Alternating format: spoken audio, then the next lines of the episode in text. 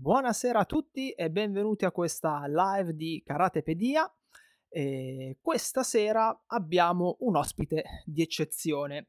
Giusto un paio di cose per introdurlo così vi fate un'idea di chi è. Allora, ha fatto parte del Team Sector No Limits. Nel 2004 è stato campione del mondo di apnea con un record di 150 metri, se non mi ricordo male e ha allenato eh, atleti del profilo di, eh, della Pellegrini, di Cassina e poi per quanto riguarda il karate di Sara Cardin è il dottor Mike Marik. Buonasera Mike, grazie per averci dato la disponibilità. Io stasera ne approfitterò e ti spremerò fino, fino all'osso. intanto io chiedo scusa a chi ci segue, sono in tutta sincerità un po' emozionato perché chi mi conosce da, da più tempo sa che io ho comunque un, un interesse per l'apnea a causa di, di, mio papà e ho sempre avuto una grandissima stima per, intanto per gli atleti di livello, per i sacrifici, per tutto quello che, eh, che fanno per non parlare poi di eh, tutto quello che è il, mm, appunto il mondo dell'apnea che comunque eh, richiede insomma parecchia concentrazione, parecchio sacrificio e parecchio lavoro. E quello che vorrei chiederti è perché è così difficile respirare? In fondo è un, è un gesto naturale, no? Ma in realtà respirare, ehm, non dovrebbe essere così difficile. Quello che io suggerisco è una educazione al respiro che ehm, con la quale noi nasciamo, perché, ehm, tu ami l'apnea e quindi, sicuramente sai che noi, ehm, nasciamo come dei piccoli apnisti perché tratteniamo il fiato per circa 9 mesi nel nel liquido amniotico del grembo materno e il primo res fino al primo picco pediatrico, eh, con una respirazione di pancia cosiddetta diaframmatica. Poi la terrestricità, intendiamo sottoposti, vanno ad alterare quello che è il nostro equilibrio e iniziamo ad avere una respirazione più alta, più toracica. Il gesto, la respirazione è, come dicevi tu, l'atto più naturale, più inconsapevole, più automatico, ma in realtà eh, non dimentichiamoci che è l'atto fondamentale alla, alla, vita, alla sopravvivenza, perché se da una parte siamo molto attenti all'alimentazione, che comunque rappresenta il secondo fabbisogno necessario alla vita, il respiro è il primo, è il più importante e ehm, nella cultura medica occidentale solo negli ultimi anni si sta capendo sempre di più eh, come in realtà la respirazione sia una una chiave di volta molto mhmm, decisiva nel controllo delle emozioni, nel controllo dell'ansia, ma anche nel nello sport, nella performance, anche nella prevenzione di di a alcuni acciacchi, ecco, non voglio entrare nel termine di patologie, però sicuramente di alcuni acciacchi, di alcune problematiche. Eh, ragazzi, abbiamo qualche problema con con la rete e siamo andati un attimo offline. Comunque stiamo registrando tutto, quindi se per caso poi la mhmm, la live non dovesse andare insomma, come speriamo, comunque poi la rimetti, rimetto online la registrazione. Almeno ho messo una mano davanti e una mano di dietro, che non si sa mai. Ascolta, volevo eh, chiederti una cosa mh, mm, mm, proprio inerente al karate. Nel karate eh, tradizionale, quindi forse quello che tu hai visto un, un po' di meno, eh, c'è una pratica che si chiama Mokuso, che non è nient'altro che prendersi un, una manciata di minuti a inizio e a fine lezione in posizione in ginocchio, quindi schiena dritta, e in questi minuti generalmente si chiudono gli occhi e si cerca di re- concentrarsi sulla respirazione. Mokuso vuol dire proprio guardarsi nel cuore. E che benefici può avere una pratica di questo tipo, soprattutto se fatta in maniera continuativa? Ma allora guarda, io cerco di risponderti in, in parte con quella che ovviamente è la mia esperienza nel mondo del karate con Sara Cardin, in parte con quelle che è la chiave di, di, di lettura della respirazione ehm, dal punto di vista medico, nel senso che indubbiamente il mondo occidentale si sta avvicinando sempre di più come concetto eh, di vita al mondo orientale. Il mondo orientale già dal 700 a.C. si parla di respirazione e si parla appunto di ehm, imparare a respirare per gestire, par- passimi il termine, la performance, l'alta prestazione. I monaci Shaolin in primis sono stati coloro che fondamentalmente hanno eh, insegnato anche a noi apnisti, se vogliamo, da un certo punto di vista. Ehm, quello che ti posso dire oggi è che sicuramente respirare prima di un, eh, passami il termine, combattimento, ecco, forse non uso la parola più appropriata e me ne scuso con eh, gli specialisti del settore, e utilizzare la respirazione dopo un, un workout, quindi ecco, prendo la parola più generica, può dare significativi vantaggi. E ti parto dal post workout, nel senso che proprio nel 2016 un nostro ricercatore italiano, Aliverti, ha pubblicato su una rivista famosa internazionale, Breath, come la ginnastica respiratoria riesca a migliorare il recupero post allenamento e non solo post allenamento, ma anche post trattamento di qualsiasi natura, perché eh, facilita il ritorno venoso e di conseguenza elimina mh, mhmm, più facilmente il lattato e la concentrazione di CO2 e quindi fondamentalmente ti permette di recuperare prima. Quindi puoi capire bene come in chiave sportiva questa metodica che voi nella vostra disciplina tradizionalmente fate è oggi una, come dire, eh, un aspetto molto importante nella cura dell'allenamento, ok? E per quanto riguarda invece la fase antecedente il workout, ti rispondo con quello che è sia mh, una gestione mentale, quindi ritrovare il focus e la concentrazione e centrarsi su se stessi per dare il meglio di sé. E anche questo da pochi anni che è stato scoperto, se vogliamo, o meglio, è stato tradotto perché si sa da millenni ma in chiave moderna medica è da pochi anni che la tecnica di respirazione serve per aumentare il focus, no? il famoso keep the focus, ma anche il warm up respiratorio sta entrando sempre di più nel modus facendi della metodologia dell'allenamento per aumentare la temperatura corporea e quindi capisci bene quello che per voi è una tradizione secolare, mi permetto di dire, ha delle basi scientifiche che finalmente sono avvalorate. Per cui be- ben venga, noi le scopriamo adesso, voi ce l'avete da, da tanti anni. forse, almeno che personalmente a me non fa impazzire del nostro settore, è che eh, ci barrichiamo un po' dietro la tradizione e spesso non andiamo a cercare i perché, che credo forse siano poi la cosa fondamentale, soprattutto se poi mh, ti occupi anche di insegnamento o di trasmissione del, del sapere. No, guarda, eh, dici bene nel senso che eh, questa è stata una delle domande che io mi sono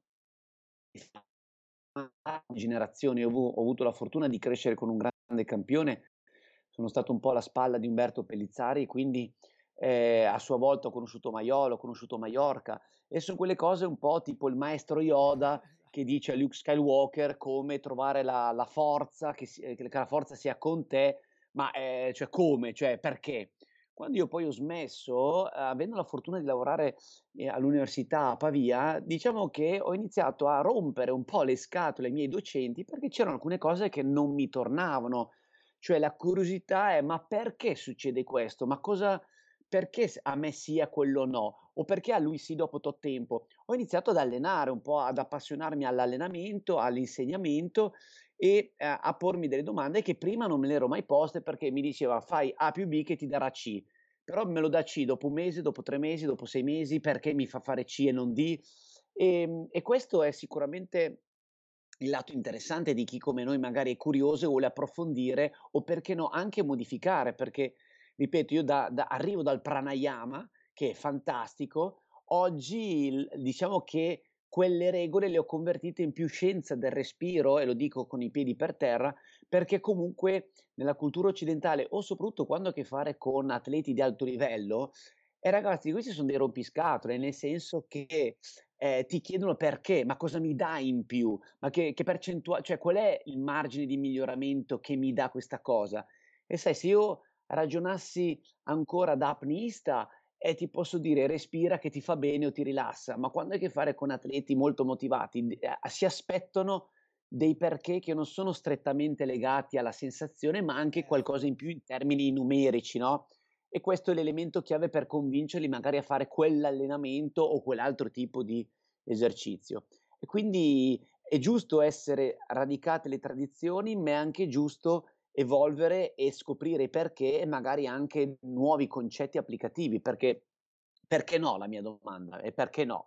Ascolta, a proposito di perché, rimanendo sempre in quello che è l'ambito tradizionale, io non so se hai avuto la eh, possibilità di lavorare su questo aspetto con la Cardin perché mh, credo che nel, nel comité agonistico, nel combattimento agonistico questa pratica non sia, eh, non dico esas- importante quanto eh, in quella tradizionale. Si adopera un metodo di respirazione che viene chiamato chimè, cioè sostanzialmente è un'espirazione forzata dove al termine della tecnica andiamo a fare la manovra di Valsalva, quindi chiudiamo la glottide e aumentiamo la pressione intraaddominale intratoracica facendo quel tipico rumore del, dell'aria che si ferma, quindi quel, quel lavoro, questo tipo di lavoro qua. Eh, anche questa è una cosa che abbiamo sempre fatto per tradizione, è una cosa che è importantissima fare, ma a livello eh, proprio di effetti, cosa può dare un tipo di respirazione di questo tipo? Allora, dici bene nel senso che con Sara questo aspetto, ecco, non, io personalmente non, non, non, è che lo conosco benissimo. È chiaro che anche loro associano ehm, delle ispirazioni, ci sono anche delle, delle urla. Eh, prendiamola mh, più che lo specifico, ehm, andiamo nel generico, ma nel principio di base. Nel senso che la risposta che io ti posso dare è che al di là che sia una disciplina o un'altra, ovviamente non entro nel merito perché io non sono un esperto di karate. Quello che ti posso dire invece è che l'espirazione nella sua forma più semplice, ma anche nell'espirazione forzata, mi va ad attivare il trasverso. Il trasverso è un muscolo che mi dà stabilità. Quindi quello che tu mi dici, cioè questa interpretazione di espirare, chiudere la glottide, in, noi lo utilizziamo, lo utilizziamo anche noi in apnea, quindi siamo molto vicini da questo punto di vista. Ehm, ovviamente a noi serve più per traslare aria e per, per, la compensazione, ma fondamentalmente ci alleniamo molto a secco su questa metodica da riproporre poi in apnea. Ehm, ti conferisce maggiore ehm, stabilità. Il fatto di trattenere fiato ehm, e quindi di stare in apnea post espirazione ti aumenta la stabilità, ti può aumentare anche la forza, perché una cosa simile me la sono ritrovata per dirti anche nel rugby, nel momento della della mischia, eh, l'apnea è il momento in cui non lo sapevo neanche io, infatti mi hanno chiesto come poter aumentare l'apnea perché è il momento in cui esplicano maggiore forza. E ti faccio un altro punto di unione che l'apnea torna tantissimo anche con Igor Cassina nel movimento Cassina che viene fatto praticamente, o meglio, la sbarra sono quasi 50 secondi di esercizio fatto in apnea. Quindi esattamente, e allenare all'apnea vuol dire mh, avere anche maggior lucidità durante l'esercizio stesso, perché l'apnea protratta nel tempo, se non allenata, aumenta la frequenza cardiaca. Quindi capisci bene che quello che voi fate rapidamente è un, come fare uno scudo su se stessi, perché ti aumenta eh, la forza, eh, l'esplosività e anche la tenuta, quindi la stabilità. Tra l'altro si può attivare meglio famosa, la famosa zona core che... Eh Bravissimo. link tra il treno inferiore e quello superiore, quindi anche tutte magari Bravissimo. altro. Che Bravissimo. Tant'è vero che eh, mi, mi, ricolleghi a un'altra disciplina, vedi come si spazia in un attimo. Eh, nella, nel powerlifting quello che voi fate è esacerbato, penso, alla ennesima volta. Mia mamma quando alza le borse della spesa, se sono Bravo! tutto oggi fa, fa, fa quel tipo di Bravissimo, perché anche ne esatto, anche nella ginnastica posturale, le le proprio, ehm, che si che si insegna dalle casalinghe a allo smart working, l'es l'espirazione ha un ruolo chiave per lo spostamento di oggetti in casa sollevare le le borse della spesa piuttosto che le bottiglie d'acqua. E così continuiamo un po' a a a pizzicare la tradizione. Naso naso o naso bocca? Allora questa è beh, questa è una domanda, ehm, sicuramente molto interessante su cui neg negli ultimi anni ho cercato di dare la mia, ehm, c mhmm, praticità, ehm, medica, ma anche da da da permettimi, da da teacher. Allora, dal p mhmm, facciamo una digressione. Dal punto di vista medico l'organo della com di competenza è il naso, nel senso che il naso assol anche perché non abbiamo mai visto nessuno mangiare con il naso. Quindi a ognuno il proprio compito, come si suol dire. Il naso assolve a un ruolo fondamentale che mh, sicuramente tutti conoscono come è un purificatore dell'aria, eh, riscalda, umidifica. Già se tu pensi che eh, già dopo neanche un centimetro dell'ingresso dell'aria, la temperatura dell'aria stessa è già prossima alla te- alla, quella corporea, quindi ha un'azione veramente molto importante, ma una forse delle più importanti, o meglio, eh, sono tutte e quattro paritetiche, però spesso non se ne parla, anzi spesso in ambito medico non, non si parla di questo problema, è che il naso assolve alla funzione di stimolatore dell'ossido nitrico, nel senso che l'aria che passa attraverso il naso entra nelle cavità nasali che vengono chiamati seni, noi abbiamo diversi seni, seni mascellari, seni etmoidali, il seno sfenoidale e via dicendo, che sono delle cavità aeree che alloggiano nel, nel cranio, ecco, nel massiccio facciale, e eh, stimolano la produzione di questo gas, è un gas endoteliale, è un gas che ha tante funzioni, tra l'altro una è quella di la vasodilatazione, oltre che a prevenire malattie cardiovascolari, eh, controllare il colesterolo, insomma, so- assolve veramente, è un po' un toccasana della nostra salute, addirittura, eh, per- perdonami, ma eh, ti dico la, la verità, in- influisce anche sulle prestazioni sessuali essendo un vasodilatatore. Ehm, quindi il naso sicuramente è l'organo principale della respirazione. È anche vero che ehm, a livello didattico e a livello di gestualità di tante cose sono il primo che insegna una inspirazione nasale ed una espirazione buccale. Questo, questo sì, sono contrario alla respirazione puramente orale perché comunque ha un effetto anche ipoidratante abbastanza eh, importante e quindi eh, sono a favore della, respira- della, della, della bocca come organo d'uscita dell'aria per l'apprendimento di alcune tecniche, per la gestione del recupero e via dicendo.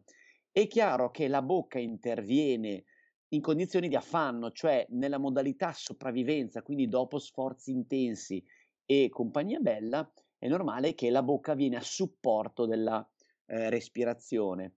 È anche vero, gioco forza, che imparare a gestire lo sforzo attraverso il naso è una parte dell'allenamento molto importante molto utile che dà sicuri vantaggi. Non si apprende dall'oggi al domani, Spero, spero averti. Mi hai sentito su tutto? Fino al non si apprende dall'oggi al domani e poi. ah, ok, perfetto. Avevo, avevo, chiuso. Esatto, richiede un piccolo percorso di adattamento. Quindi, tornando al discorso che abbiamo fatto prima su il chimè, secondo te, perché ci sono proprio due scuole di pensiero differenti, no? Alcuni stili dicono che sarebbe da fare naso-naso, quindi inspiro e espiro dal naso, e altri naso e poi bocca e uh, faccio questa manovra di Valsalva. Secondo te ci sono differenze a livello di benefici piuttosto che eh, proprio di... Eh, non saprei, magari anche semplicemente di mantenimento della lucidità durante l'esecuzione degli esercizi o qualcosa di questo genere. Ma oddio, guarda, eh, io penso che questo sia anche un fattore, permettimi, magari legato alla tradizione. Secondo me va contestualizzato e su questo il, il bello del mio intervento è naso, ma, ma può essere anche benissimo che in fase di sforzo naso-bocca possa essere molto utile, inter- cioè utilizzare la bocca come fase espiratoria perché riesce a eliminare più CO2. Quindi su questo è il bello della respirazione, cioè è un po' come l'alimentazione, seguire delle regole ma anche romperle in base a quello che è il percepito dell'atleta. È un po' adattativa, diciamo, a seconda della situazione. Sì, assolutamente, esattamente.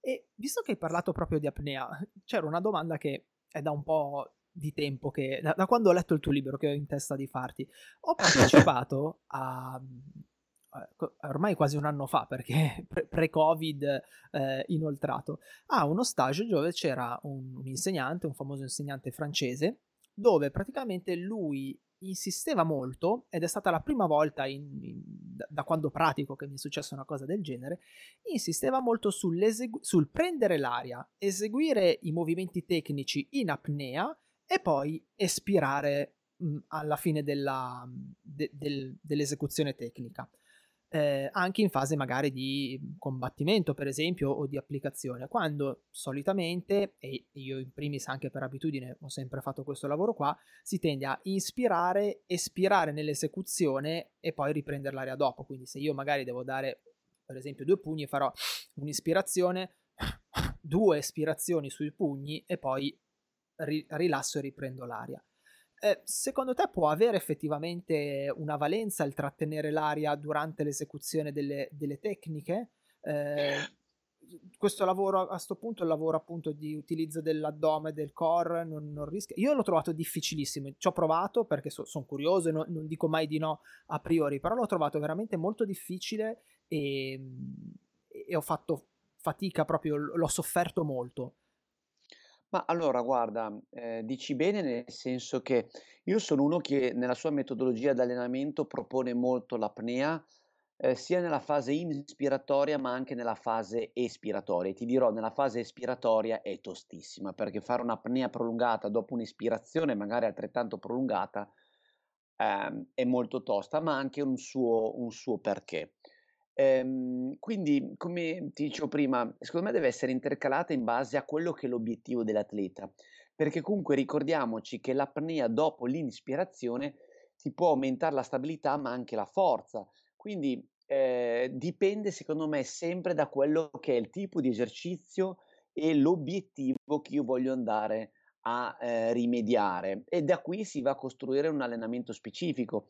Per cui eh, ti dico, per esempio, ehm, l'obiettivo, mh, mhmm, ti faccio un esempio molto pratico, ecco, ehm, voglio lavorare sulla capacità di saper gestire al meglio il recupero.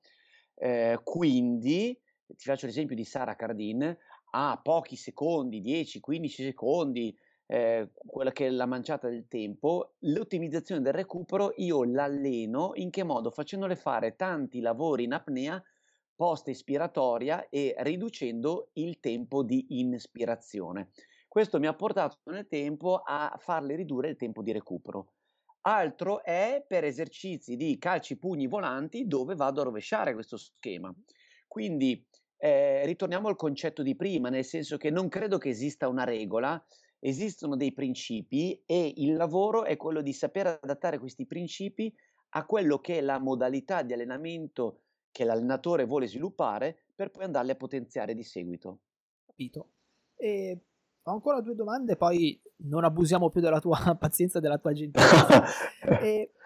alle, vo- alle volte io dico spesso ai miei ragazzi eh, che più espiro velocemente e più il movimento viene rapido. Almeno questa è sempre stata la mia eh, sensazione. Se io faccio un'espirazione lunga coordinata al movimento, generalmente il movimento tende a essere eh, lungo e lento e viceversa se io faccio un'espirazione rapida coordinata al movimento, il movimento sembra quasi che abbia eh, il turbo, no? che, che, sia più, più lanciato è un, un mio film oppure è, può essere realmente così?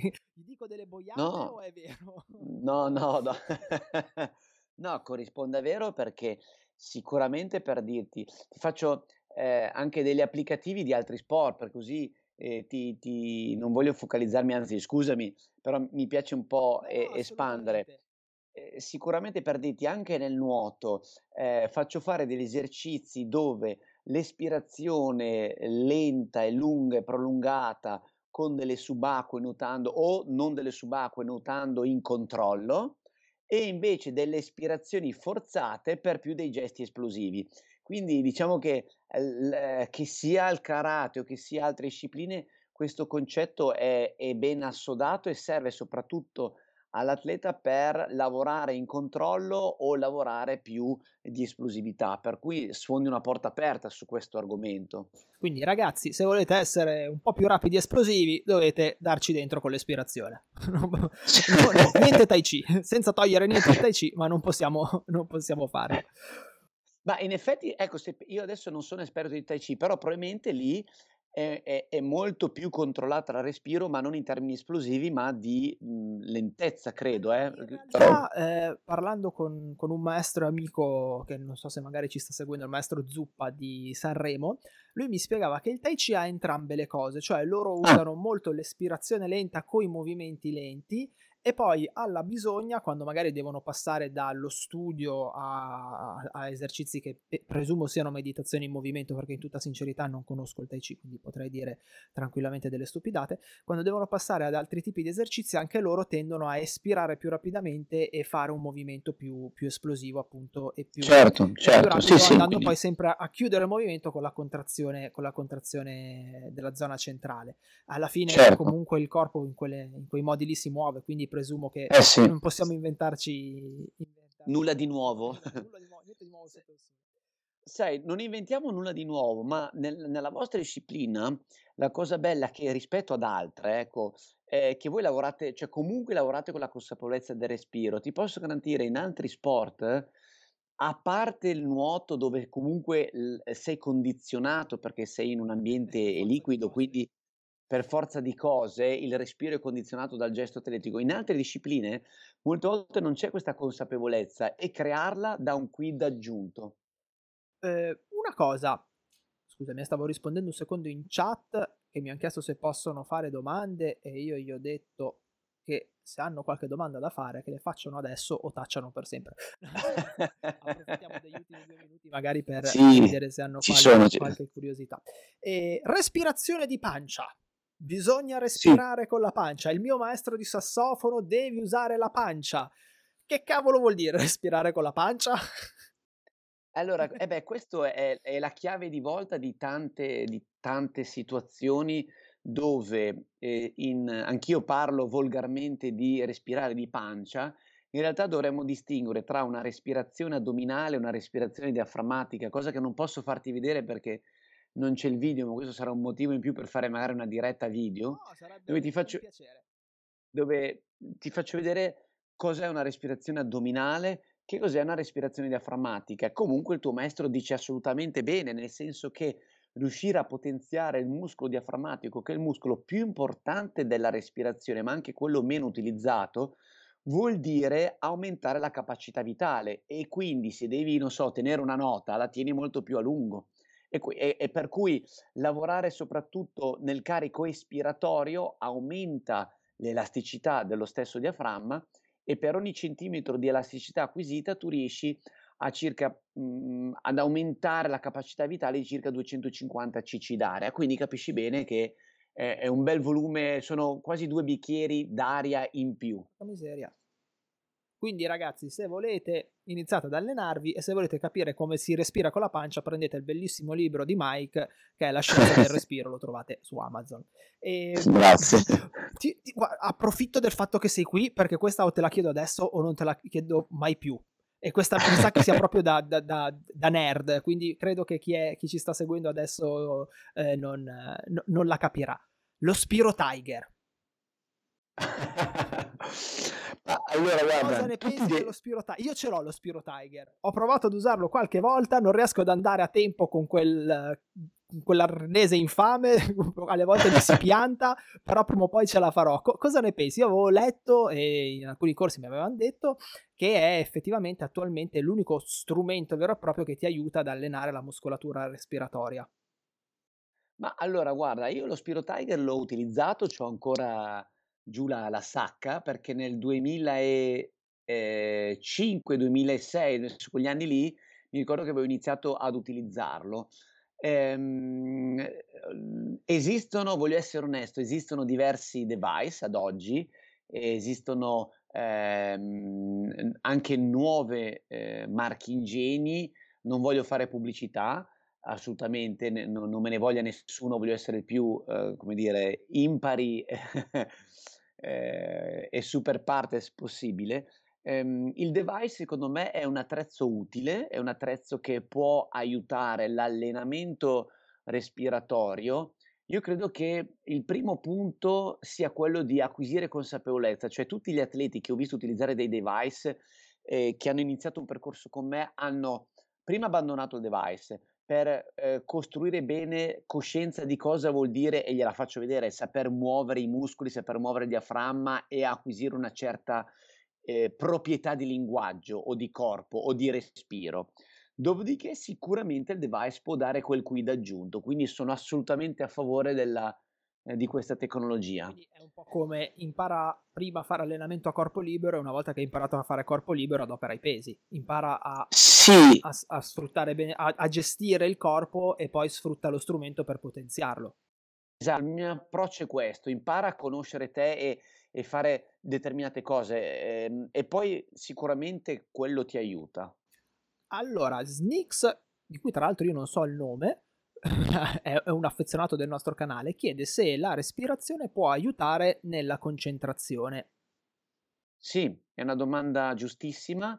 Ehm, esiste un layout di respirazione che oggi viene considerato chiamato a quattro tempi, il famoso box breathing, cioè la respirazione a quadrato dei monaci Shaolin, ma fondamentalmente appena 2 anni fa la psicologia dello sport ha dimostrato come, vabbè, attraverso oggi la pletismografia, il biofeedback, la neurofeedback, questo tipo di respirazione possa aumentare il focus e la concentrazione. Quindi assolutamente sì, la respirazione rappresenta la prima chiave, ehm, anche di approccio mentale alla respirazione, perché tutti i mental i mental coach dovrebbero insegnare prima a respirare, perché il respiro, mhmm, come dire, la gestione del respiro ti permette di gestire la mente.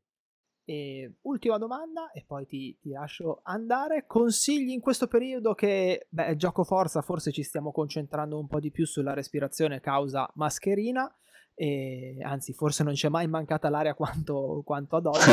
e qualche consiglio in merito magari all'utilizzo della mascherina mh, mm, inerente al quantitativo di ore o al, al ripurificarci. Adesso io non so in tutta sincerità se effettivamente sia uno strumento che eh, affatica il nostro organismo, affatica l'apparato respiratorio oppure no, però mi sembra di, almeno io l'ho dovuta portare parecchie ore quando avevamo la, la, il dojo aperto e mi rendevo conto che a fine giornata comunque se, sentivo la differenza rispetto a quando invece non l'avevo addosso.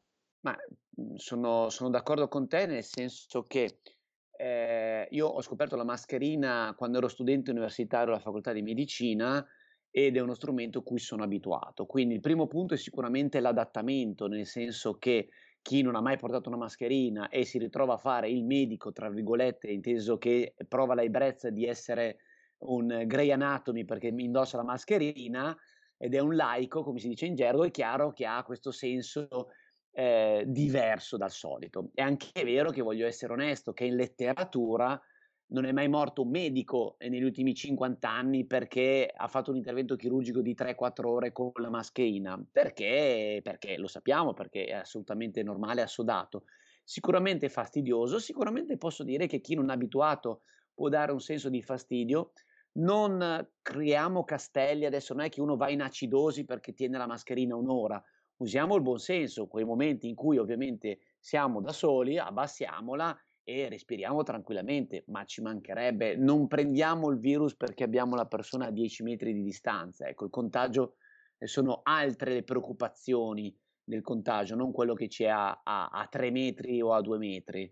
Cioè, vorrei ecco, non instillare psicosi, ma semplicemente buon senso eh, di, di, vita. Ecco. Forse ad oggi è quello che sta, sta mancando di più. Esatto, c'è troppa psicosi, c'è troppa paura, ma ce l'hanno installata con anche il diverbio dei medici perché eh, uno dice A e l'altro dice Z.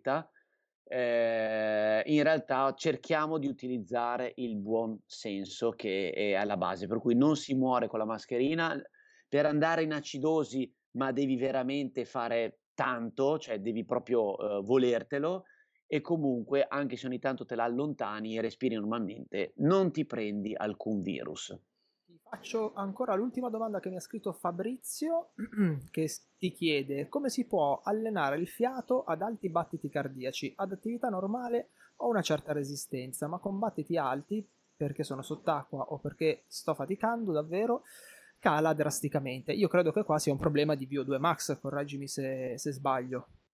Sicuramente la VO2 Max è un parametro difficile da cambiare, può essere parzialmente riadattato, parzialmente per esempio attraverso i device o una ginnastica respiratoria. Questo sicuramente è all'ordine di giorno della ricerca attuale, come proprio ehm, inspiratory muscle training, secondo le ultime pubblicazioni. Poi non ho capito la parte in acqua, nel senso che non, non, non so se chi parla è un karateka o un apneista. È un, uh, credo, apneista non lo so, è un ragazzo che, che conosco online e che eh, pratica karate, mhmm, se non sbaglio, non da molto. Da quello che, che ho se non ho capito male, Fabrizio correggici, il suo problema è che nel momento in cui aumentano i battiti cardiaci lui ha una resistenza eh, minore rispetto a quando i battiti sono a riposo o medio alti. Certo, certo. Ma allora sicuramente quello che ti posso dire per la mia esperienza acquisita sia direttamente ma soprattutto con gli atleti che seguo e che se vuole aumentare la resistenza deve propriamente fare ginnastica respiratoria, ma ginnastica spinta, eh, cioè nel senso allenarsi pesantemente, nel senso che proprio eh, fare tanti, tanti, almeno 15 minuti al giorno di ginnastica respiratoria, vedrà che dopo circa dalle 6 alle 8 settimane di lavoro costante e continuo, lui avrà un cambiamento non dico importante, però un cambiamento sulla sua resistenza. Questo lo sottoscrivo. È chiaro che bisogna farsi il mazzo, bisogna prendere la parte di allenamento respiratorio come, come fai gambe, come fai petto, come fai bicipiti, come fai tecnica, come fai tante altre cose, fai anche alleno respiro. Ok Mike, domande non ce ne sono più, io ti ringrazio tantissimo per, per avermi dato questa opportunità perché eh, noi non ci siamo mai visti prima. Io ho tampinato tramite social e, e, tu sei stato molto gentile a, a supportarmi e a, questa, a, regalarci questa mezz'ora assieme.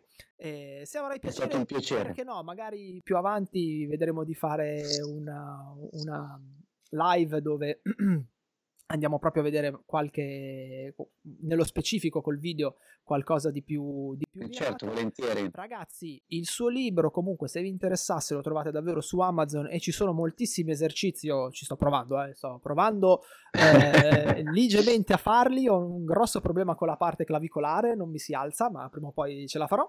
E lo trovate su, su Amazon. Vi chiedo scusa perché purtroppo abbiamo avuto qualche problema con la live. Comunque l'ho registrata per cui adesso controllerò e nel caso poi pulisco un attimo la registrazione e la metto di sicuro a disposizione sul sito del, eh, del nostro dojo.